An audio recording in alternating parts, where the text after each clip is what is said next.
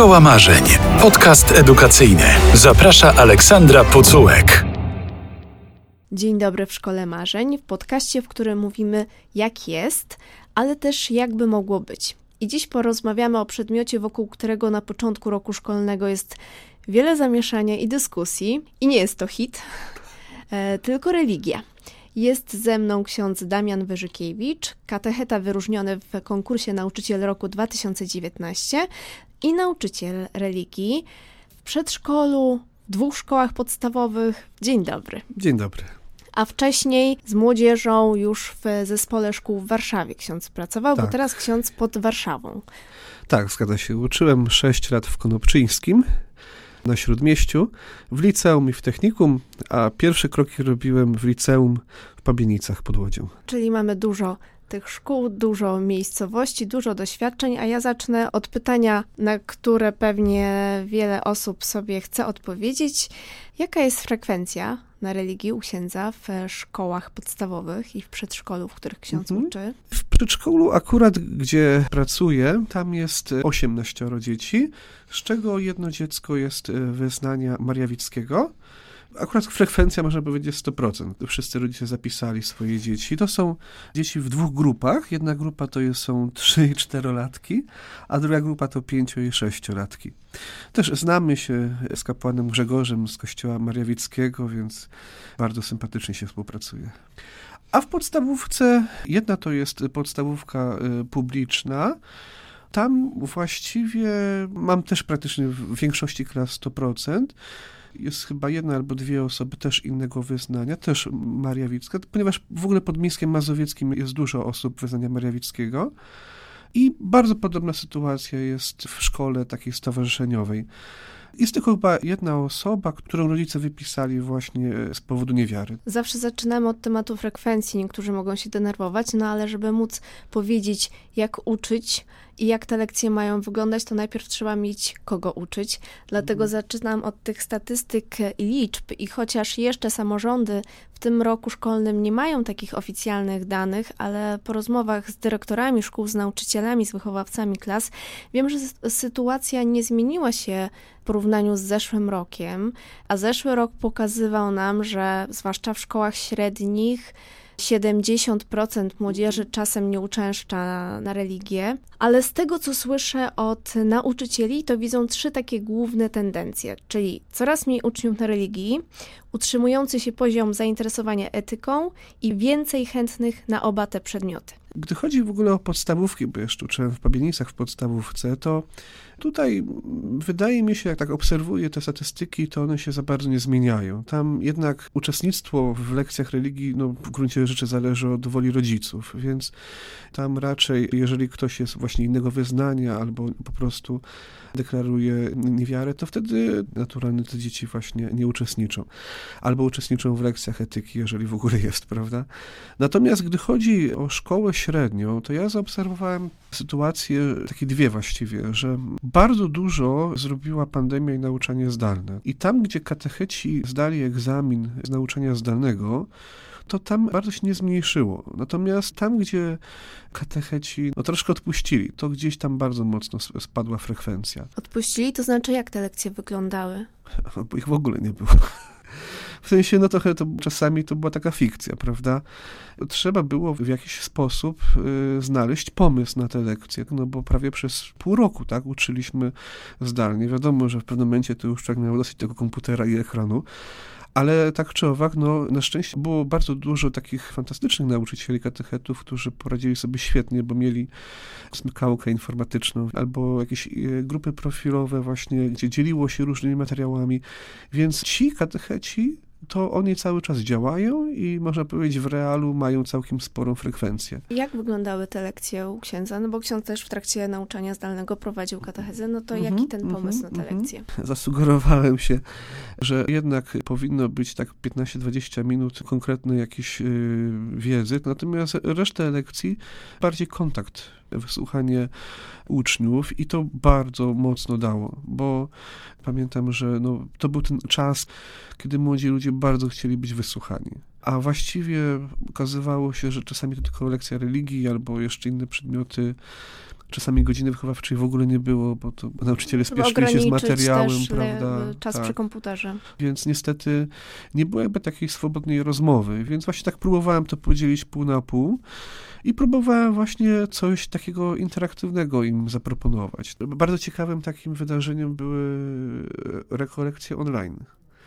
Okazało się, że było więcej młodzieży online niż w realu w zeszłych latach. Zaprosiliśmy księdza Jana Prackiego, a on kiedyś był mocno zaangażowany w breakdance. I po prostu zaczął nagrywać właśnie filmy live, to było streamingowane, dawał jakieś lekcje breakdance'u, a potem na podstawie tego próbował tłumaczyć pewne prawdy wiary. To było bardzo ciekawe i jak zrobiłem ankietę po każdym dniu, to młodzież była bardzo zainteresowana. Mówimy teraz o pandemii, ale kiedy śledzę te statystyki, kiedy rozmawiam z młodzieżą, to to już to, czyli ten proces wypisywania się z religii, czy w ogóle z religii i z etyki, czy decydowanie się na etykę, zaczął się już kilka ładnych lat wcześniej, przed Mhm. pandemią. Tak. Jakie powody? To są pewne już zaprzeszłe problemy, których ja sam doświadczałem. Ja byłem pierwszym rocznikiem gimnazjum w ogóle. Potem się okazało, że jako nauczyciel zamykałem gimnazjum. Ale to jest bardzo ciekawe, że moje doświadczenie takiego właśnie uczestnictwa jako licealista i jeszcze wcześniej gimnazjalista było raczej negatywne, bo w podstawówce przez te 6 lat miałem bardzo dwie takie fajne katechetki. Do czwartej klasy uczyła mnie taka siostra Miłosierdzia Szerytka i było naprawdę super. Potem była taka pani Basia katechetka i naprawdę to była jedna z lepszych w ogóle osób, jakich znałem. I potem jeszcze był taki katecheta w gimnazjum, taki pan Edward, który okazało się, że potem wyjechał do Stanów i w tym roku po 20 latach spotkałem go w Stanach na stypendium. I potem pojawił się gdzieś tak właśnie na początku drugiej klasy gimnazjum kleryk, który był dopiero na czwartym roku. On był nie- nieprzygotowany jeszcze do nauczania, więc te lekcje były takie, no byle jakie. Potem w liceum miałem dwóch takich księży, którym się w ogóle nie chciało uczyć. Kompletnie, po prostu no nie było nic gorszego ja to nawet piszę w swoich artykułach, czy w książce teraz piszę. Niedługo ma się wydać taka książka Antypodręcznik do religii, czyli jak nie uczyć religii. Jedno z takich podstawowych haseł, które nieraz słyszałem właśnie, to mnie najbardziej wkurzało, to było, o czym dzisiaj chcecie gadać? No człowieku, no to ty masz wiedzieć, o czym masz gadać, bo ty jesteś nauczycielem, ty masz być przygotowany. No nie wyobrażam sobie, żeby, nie wiem, matematyczka czy polonistka przyszła i powiedziała, o czym dzisiaj będziemy robić, nie? No masz program, trzeba zrobić, nie? Wiadomo, że są takie luźniejsze lekcje typu maj, czerwiec, kiedy już jest koniec roku, to wiadomo, że można takie coś zrobić.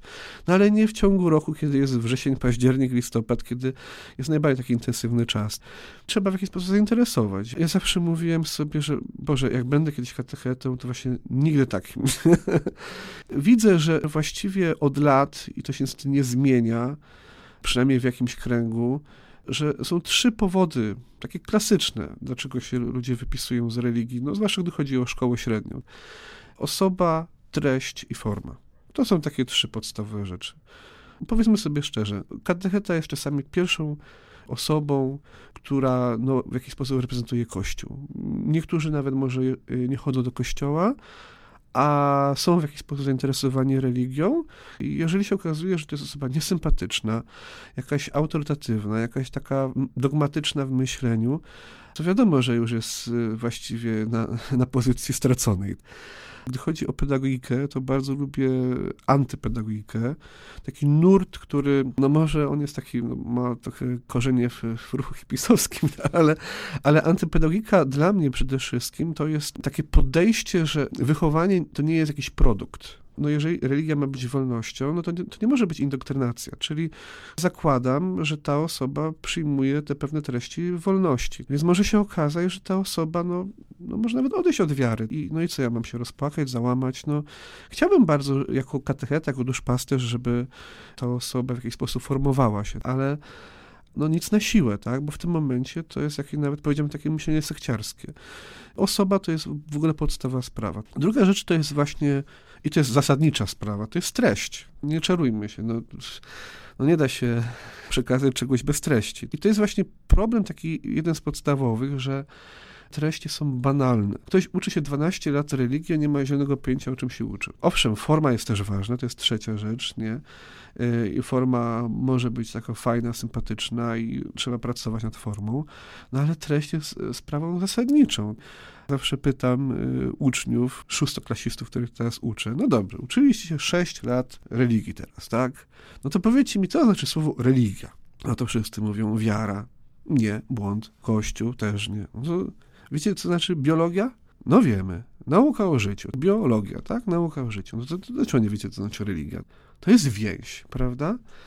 I w tym momencie ustawiamy pewną perspektywę. Dlatego ja mam ogromny żal czasami do autorów podręczników, że one są tak miałkie, że w ogóle one są beztreściowe. Ksiądz pracuje z własnymi materiałami, czy ma jakiś podręcznik? Ja pracuję ze własnymi materiałami. Jakoś po prostu po dwóch latach pracy stwierdziłem, że nie ma sensu.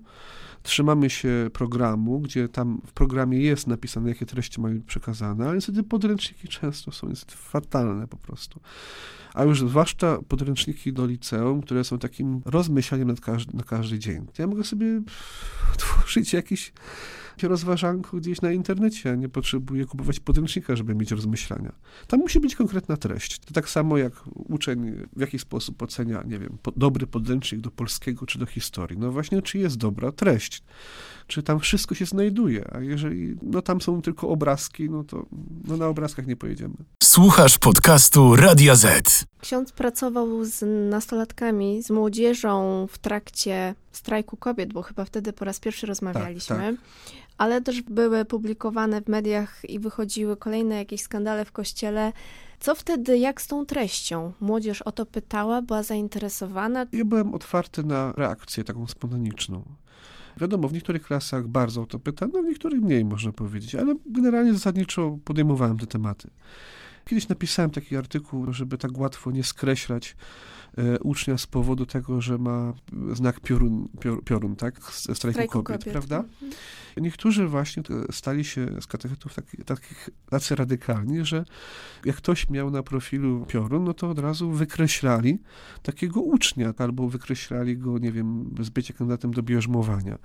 Więc ja powiedziałem, chwileczkę, chwileczkę, ludzie, ale gdzie wasze pedagogiczne podejście? My mamy do czynienia z młodzieżą, która kształtuje swoje poglądy, która kształtuje swoje postawy, E, która też no, poszukuje pewnych odpowiedzi na trudne bardzo pytania, no bo akurat ten strajk kobiet to bardzo, to był bardzo trudny temat bioetyczny.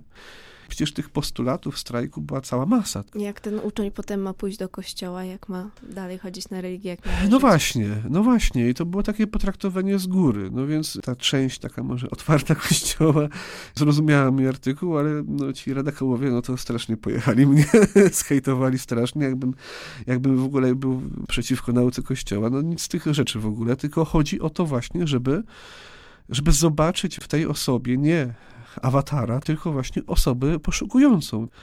A o co pytali uczniowie? Czego konkretnie chcieli się dowiedzieć? Bardzo ich nurtowało pytanie, jak znaleźć rozwiązanie tego problemu.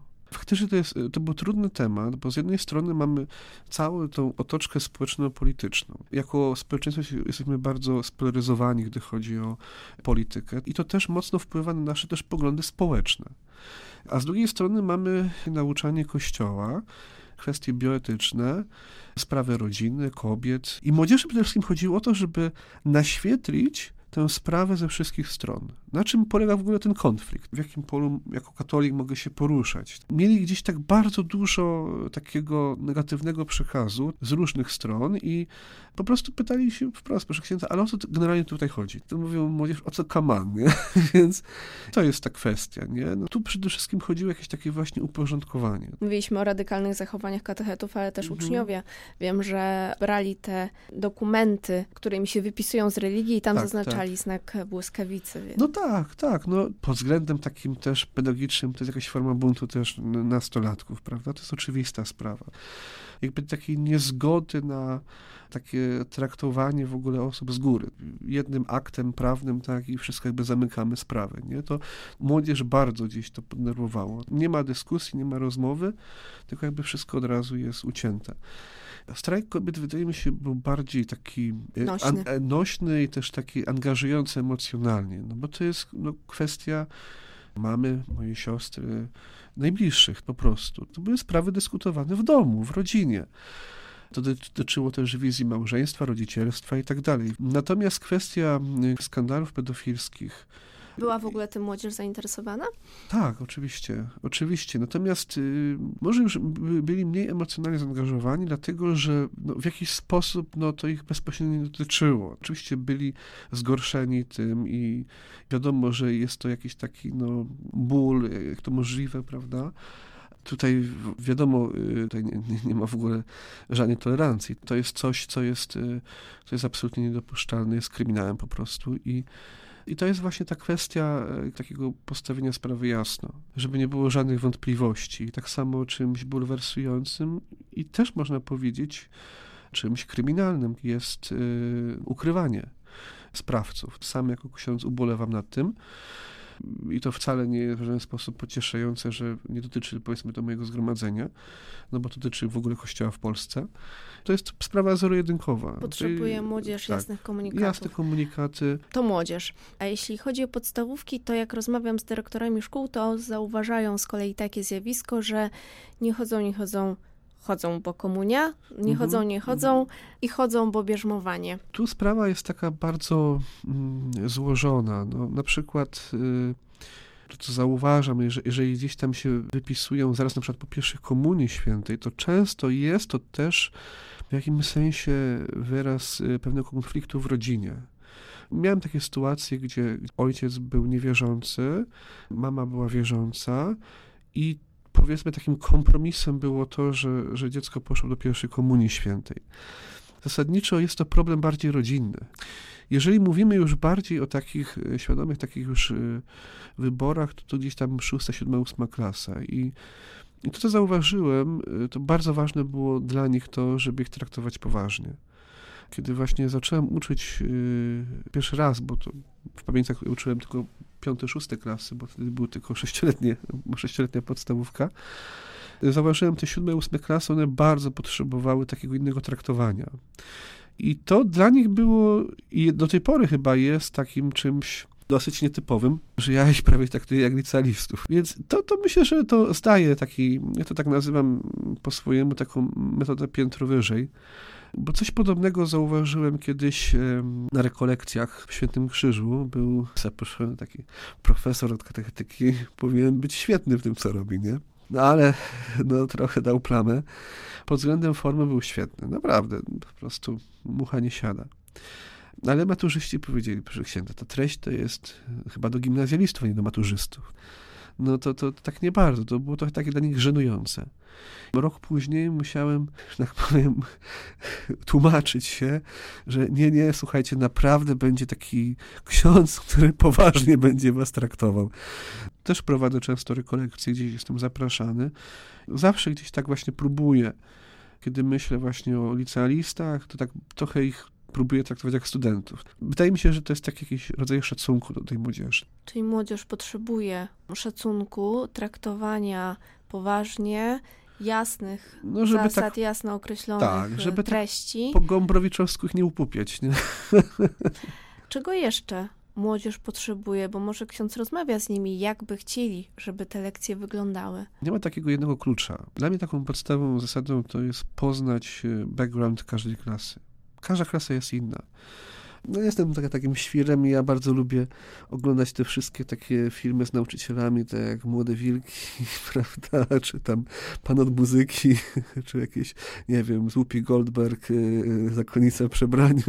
No lubię te rzeczy, bo mnie to kręci.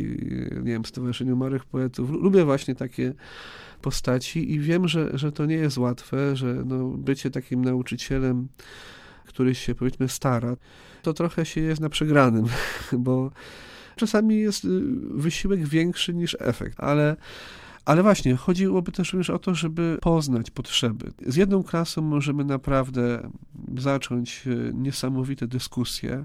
Z niektórymi klasami bardzo fajnie można rozmawiać na tematy jakieś, jakieś życiowe trochę takim się człowiek taki, staje takim stand-uperem, nie? A z niektórymi to czasami trzeba po prostu jakaś zwykła aktywność, która tam stopniowo też będzie ich dźwigać, tak, nie? Bo mówię, miałem taką jedną klasę, z którą właściwie udało mi się fajne rozmowy zapisać. Je. One też niedługo będą wydane. To będzie taka książka, rozmowy online z młodzieżą. To było fajne, że my mieliśmy tylko jedną lekcję religii w tygodniu, to oni czekali na to. Ja nawet czekałem na nich. Po prostu naprawdę to, to, to było tak fajne i oni takie ciężkie tematy od razu po prostu.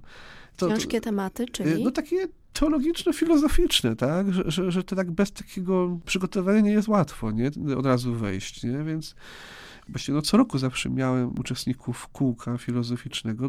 Zabrakło im tylko 10 punktów do konkursu filozoficznego wojewódzkiego. I oni pisali o etyce niekohamejskiej. Ja myślałem, Boże, dzieciaki, że to wam się chce. Nie? No. Słuchasz podcastu Radia Z. Powiedział ksiądz, że pandemia, te lekcje zdalne były takim momentem, który mocno wpłynęły na to, mhm. ile dzieci, młodzieży chodzi na katechezę. A jakie są teraz te tendencje? Jakie powody wypisywania się, bo jednak w drugą stronę rzadko się to spotyka? Jest za mało etyki w lekcjach religii też, że jakby to się konfrontuje. Tak się próbuje skonfrontować, że etyka to jest najczęściej to właśnie los niewierzących, a religia to jest właśnie dla tych reszty. Jak tam jedna nauczycielka słusznie powiedziała, że młodzież wybiera, czy dzieci wybierają etykę, bo na religii nie ma miejsca na wątpliwości. No właśnie. I często te wierzące dzieci idą na etykę, dlatego że mają te wątpliwości i tam ja się mogą sobie podzielić. Piszę punkt pierwszy. Osoba wierząca ma mieć wątpliwości, bo używa rozumu. tak, więc, więc nagle te dzieci, a to naprawdę? A to można tak? Ja mówię, no pewnie, że tak. Nawet najświętsza osoba miała wątpliwości i będzie miała je do końca życia. No właśnie o to chodzi. To, to nie jest coś zamkniętego właśnie ten taki dogmatyzm w myśleniu. Znaczy, tutaj trzeba rozróżnić, czym innym jest dogmat wiary, a czym innym jest rozmowa o dogmacie. To nawet teolodzy mają różne wątpliwości. I dlaczego nie mielibyśmy fascynację tym przedmiotem wprowadzić młodzież? Ja ostatnio mm, słuchałem takiego podcastu o pani, która teraz studiuje teologię drugi rok i, i zapytano ją, dlaczego akurat teologię? No przecież to, to niezbyt, można powiedzieć, zawód przyszłościowy, tak? E, a, a ona mówi, no, no tak mnie zafascynował katecheta wprowadzeniem w teologię, nie bał się trudnych tematów. Okazuje się, że to wcale nie jest takie straszne. A ja na przykład y, już od wielu lat robię tak, że część y, lekcji w ogóle poświęcam takim podstawom etyki. Bo jak może osoba religijna nie być etyczna, tak? To, to w ogóle jakieś... No, sprzeczność. Sprzeczność. Przeładowane programy, spędzanie w szkole 7, 8, czasem 9 godzin i po prostu racjonalizacja czasu i oszczędność tego czasu, bo egzaminy, bo klasówki, bo korepetycje. To jest też bardzo częsty argument, który uczniowie podnoszą i mówią mi o nim, że dlatego właśnie wypisują się z religii, no bo chociaż są te godziny czy dwie godziny wcześniej w domu i mogą mhm. odrobić ten stos zadań z matematyki. Jak ksiądz walczy z tym argumentem? ja tutaj nie wygram i chyba nikt nie wygra, dlatego że zawsze polski matma czy inny przedmiot będzie na pozycji wygranej, bo to jest przedmiot maturalny. Natomiast y, jestem w stanie przyjąć argumentację, gdy chodzi właśnie o dwie godziny lekcji religii w podstawówce, Mam pewne argumenty za, za tym, że to ma sens. To znaczy? Chodzi przede wszystkim o to, żeby poznać podstawy. Jedna godzina to trochę jest mało. Jeszcze w porównaniu do szkoły średniej, to jest ogromny przeskok, jak to zauważyłem teraz, to jeszcze nie jest aż tak przeładowane. Na przykład takie czwarty, piąty klasy, to oni mają tam pięć godzin mniej więcej, to to jest, jeszcze nie jest najgorzej, nie? A siódme, ósme już? Już mają tam po 6-7 godzin. Natomiast, no, ja uczyłem w technikum, gdzie mieli 10 godzin dziennie i na drugi dzień mieli już o 8 rano być. A gdzie do jazdy, bo to często to byli uczniowie spod warszawskich miejscowości, czasami nawet to była godzina jazdy, to ten młody człowiek nawet nie miał kiedy pójść spać, bo musiał jeszcze zrobić jakieś zadania, prawda? Więc ja się im zupełnie nie dziwię. Już w gronie bardzo wielu katechetów się mówi, że w przypadku szkół średnich, jeżeli to ma być tak przeładowany program, to powinna być maksymalnie jedna godzina i, i katecheta się przygotuje lepiej. Po drugie, nie będzie brakowało katechetów, bo to też jest. Przez trzy lata uczyłem 21 klas. Kolejny wątek, który chciałam tak. poruszyć, zaznaczył ksiądz na początku, jaka frekwencja i ile klas uczy, A jest ksiądz jedynym katechetą w tych szkołach, w tym przedszkolu? W przedszkolu tak, natomiast w podstawówce nie, bo tam y, jest y, siostra i pani katechetka, która uczy młodsze klasy. Co roku mówimy o tym, że brakuje nauczycieli. Najczęściej wymieniamy tych matematyków, chemików, fizyków, Tak, czyli tak. tych ścisłowców, ale nie mówimy o tym, że katechetów też brakuje. Ostatnio widziałam, że w Aleksandrowie Łódzkim chociażby nie ma religii, no bo po prostu katechetów nie ma. No, między innymi z tego powodu ja uczę w przedszkolu, tak. bo faktycznie już y, siostra nie byłaby w stanie tyle godzin przyjąć, bo ona ma też naprawdę sporo, ponad 20 parę godzin. To jest y, problem taki, jak w wypadku właśnie matematyków, polonistów i tak dalej, to znaczy ten zawód no, jest nieatrakcyjny. Czy tutaj w grę wchodzą inne powody? Bo tak sobie myślę i tak się zastanawiam, że Mhm. chyba niełatwo jest teraz Są- być katechetą. No, łatwo i niełatwo, po prostu to bardziej w sensie to jest problem w ogóle być nauczycielem, tak. Powiedziałbym, to taki ogólny jest problem, ale wydaje mi się, że są dwa takie problemy podstawowe i one jakby dotyczą dwóch rodzajów katechetów, jeżeli tak można powiedzieć. No, katecheci świeccy mają problemy przede wszystkim finansowe. To jest podstawowa sprawa. Wiadomo, że jak się pracuje gdzieś poza Warszawą, w małych miejscowościach, to te dodatki motywacyjne albo są, albo w ogóle ich nie ma i to są bardzo malutkie. Dodatki wiejskie to też jest rzędu około 180-190 zł, a jak dopiero się z początkującym nauczycielem, to w ogóle to są groszowe sprawy. Siłą rzeczy, no, bycie nauczycielem yy, właśnie świeckim, gdy chodzi o religię, no to jest to wyzwanie, y, takie finansowe. Jeżeli nie ma jakiegoś innego dodatkowego źródła, może mieć duży problem. Chyba ksiądz też mi mówił o nauczycielu religii, który matematykę też robił. A to chodziło o księdza właśnie. O księdza w Tak. ogóle. Aha, czyli ksiądz, ksiądz było- poszedł na studia podyplomowe, tak, z matematyki, czy jak to było? Nie, on w ogóle był matematykiem Aha. i poszedł na księdza. Ale żeby było śmieszniej. I bo to, uczył to, było- potem i tego, i tego? Tak. To pokazuje wolność wyboru. Na matematyce i to rozszerzonej w technikum ma 100%, bo musi mieć i przygotowuje ich do matury rozszerzonej. A jak opowiadał mi na religii, to tam... Mogli się pomodlić o wyniki z tej matury. Tak, tak, ale no nie, nie ma tam 100%, tak? No bo ktoś wybrał, ktoś nie wybrał, nie? Ale żeby było śmiesznie, to na to miejsce, które, bo ja ich obu, obu znam, te, tego księdza, który był matematykiem i został księdzem, tak? Matematyk, on poszedł na księdza i teraz jest na piątym roku studiów w seminarium. To w ogóle przeciekawa historia i to w jednej szkole w Warszawie tak się dzieje. No. Czyli wieloprzedmiotowcy też Tak. bez, w religii tak, istnieją. Tak. Natomiast gdy chodzi o księży i kleryków, o siostry też, tu jest problem przede wszystkim właśnie takiej pewnej polityki kadrowej, tak bym powiedział. Księża bardzo szybko się zwalniają z bycia nauczycielem re- Dlaczego? religii. Albo tłumaczą się, że, że już są za starzy, mają 50 lat, nie? No, to jest średnia krajowa chyba, nawet jeszcze większa pewnie nauczyciela. Rekord to 84 lata matematyków. No, no to właśnie, no właśnie. Do To matury Niektórzy to dopiero czują, że są nauczycielami, tak, około pięćdziesiątki, i- a tutaj już rezygnują. I to jest niedobre, bo w jakiś sposób, y, no... Ale to co, poz- nie pozwolić mu zrezygnować, no to będzie uczył, no bo No musi, też racja, też, chce. y, też racja, ale no, no jakbyśmy tak też poszli w tym kierunku, no to wszyscy nauczyciele by chętnie zrezygnowali pewnie, nie? No to co, więc- kwestia przygotowania Y, do bycia katechetą? To na pewno, to na pewno, Są, ale... Jak to wygląda w ogóle? Jest w seminarium? Y, są jakieś przedmioty, jest jakieś przygotowanie, czy oczywiście. dodatkowe studia? Jak to wygląda? Wszystkie seminaria przygotowują do bycia magistrem teologii z przygotowaniem pedagogicznym. Więc mamy wszystkie przedmioty w ramach kursu pedagogicznego. No czyli tam to jest, coś y, daje, bo ostatnio rozmawiałam z rektorem jednego z seminariów i mówił, Mhm. że trzeba kompletnie zmienić kształcenie, bo no jest y, niedostosowane do tego, co się obecnie dzieje. Wydaje mi się, że trochę radykalne podejście. Pod względem teoretycznym wydaje mi się, że jest ok, bo miałem naprawdę kilku fajnych profesorów, ale wydaje mi się, że jest za mało praktyki. To jest w ogóle problem wszystkich uczelni, tak, że to, że ktoś, nie wiem, skończy, nie wiem, y, mam znajomego matematyka, który po prostu skończył kurs pedagogiczny, ale powiedział, że było bardzo mało tych praktyki. To dopiero właściwie on y, tą praktykę zrobił w trakcie, kiedy został nauczycielem.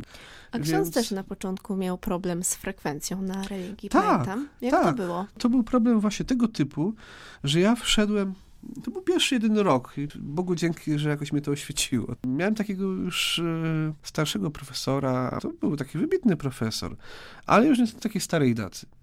To on właściwie był prekursorem dzielenia odbiorców na słuchowców, wzrokowców, y, sensorycznych.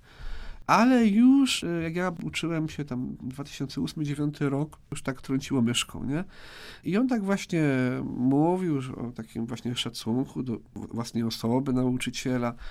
No ja tak jak wszedłem, tak per pan do wszystkich, per pani do wszystkich w liceum, to oni popatrzyli na mnie jak na jakiegoś kosmitę. Jak jeszcze z jakimiś wymaganiami, nie wiadomo, jakieś projekty, będziemy pisać projekty o świętym Augustynie i w ogóle, no to to już w ogóle wszyscy Wyobrażam byli sobie przerażeni, tak? W ogóle o co chodzi, nie? I potem przemyślałem, okej, ja mogę o świętym Augustynie mówić, ale ja muszę najpierw dotrzeć do nich. I potem się okazało, że faktycznie potem się... e, Ale zmienił ksiądz to podejście, bo zobaczył ksiądz tę frekwencję spadającą. No tak, nagle się... Nie, to po prostu chciałem wypisać, nie? więc, więc w pierwszym roku to miałem od razu czerwoną kartkę.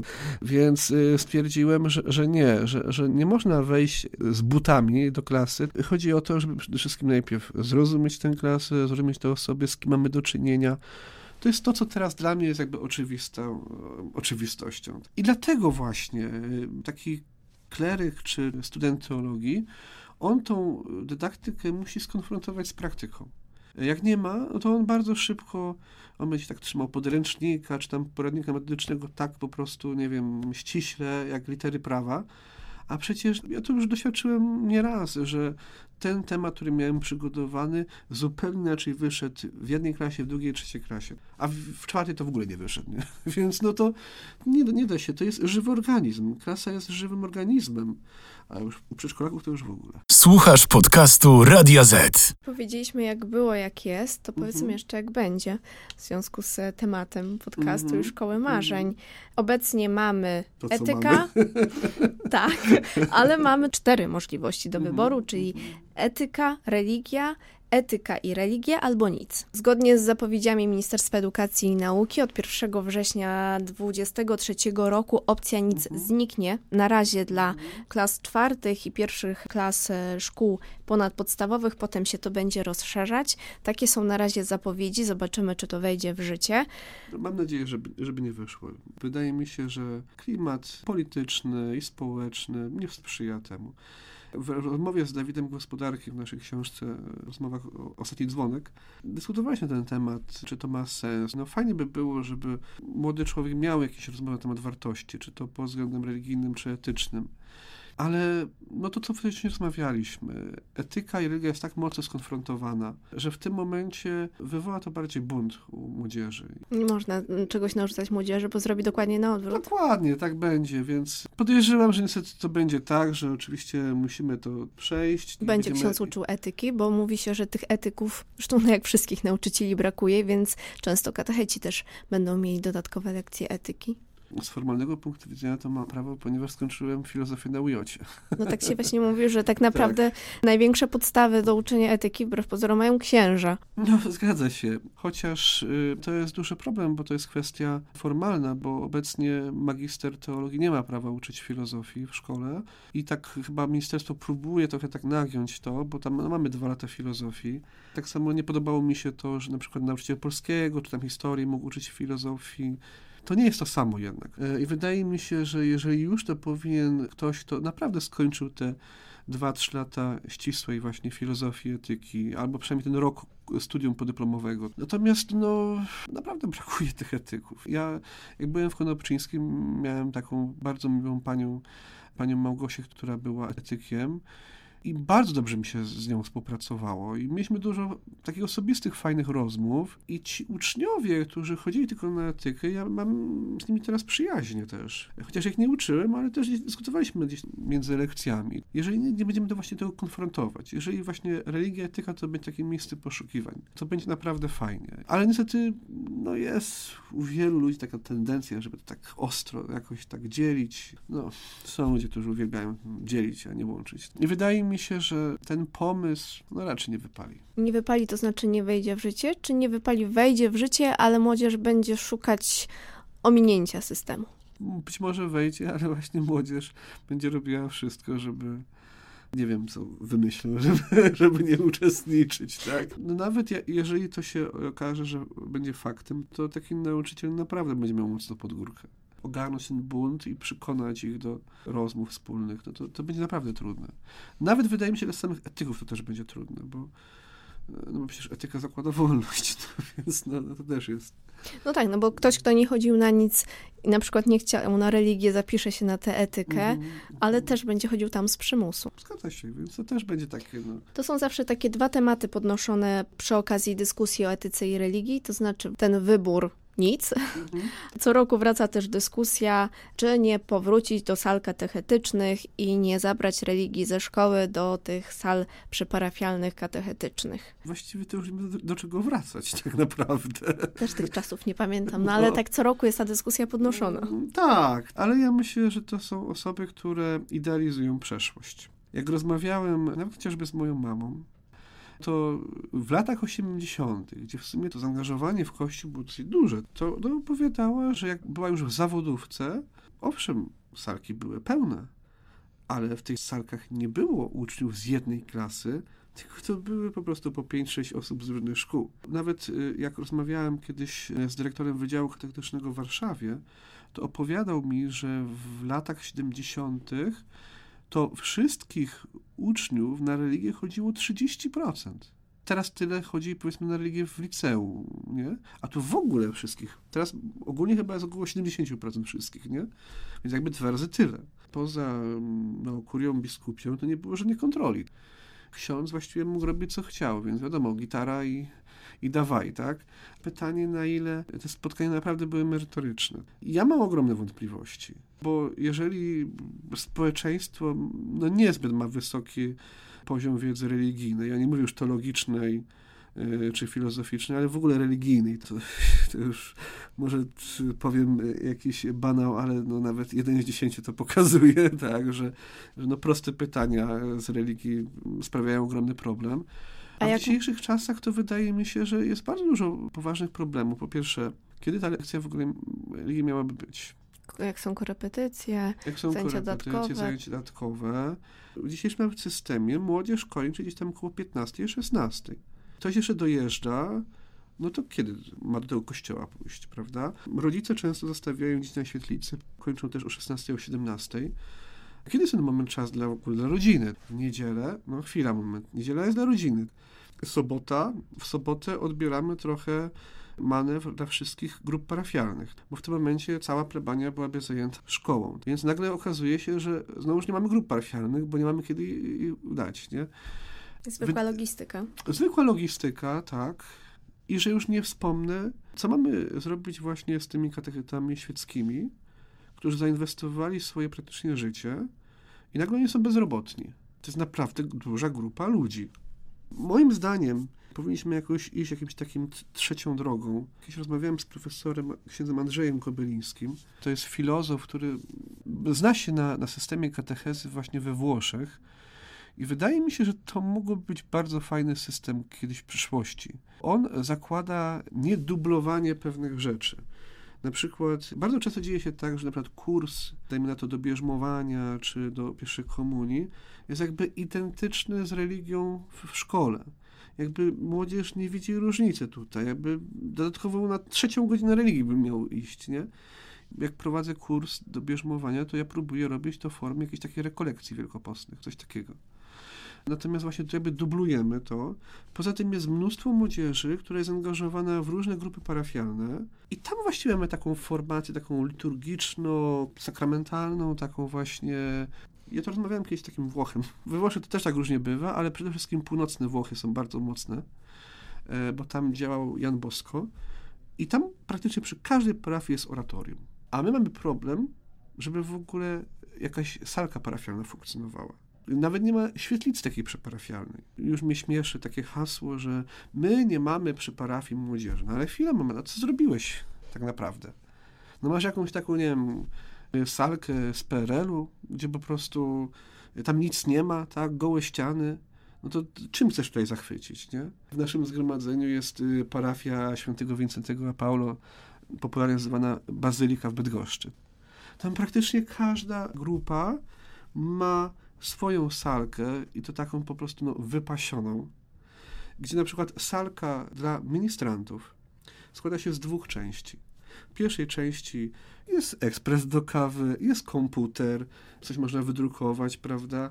Jest aneks kuchenny, mogą sobie coś tam młodzież porobić. A w drugiej części jest sala i bilardowa, i do ping-ponga, i, i jest kino domowe, i cała ściana y, różnymi zdjęciami, jakimiś medalami, pucharami. No super, po prostu jak się wchodzi, to po prostu to żyje. I żeby było jeszcze ciekawiej, tę salkę to nie ma jakiś kościelny klucz, tylko każdy, kto zostaje ministrantem, dostaje kartę chipową i tylko sobie pyka i, i otwierają się te drzwi. No po prostu XXI wiek, dzień dobry, nie?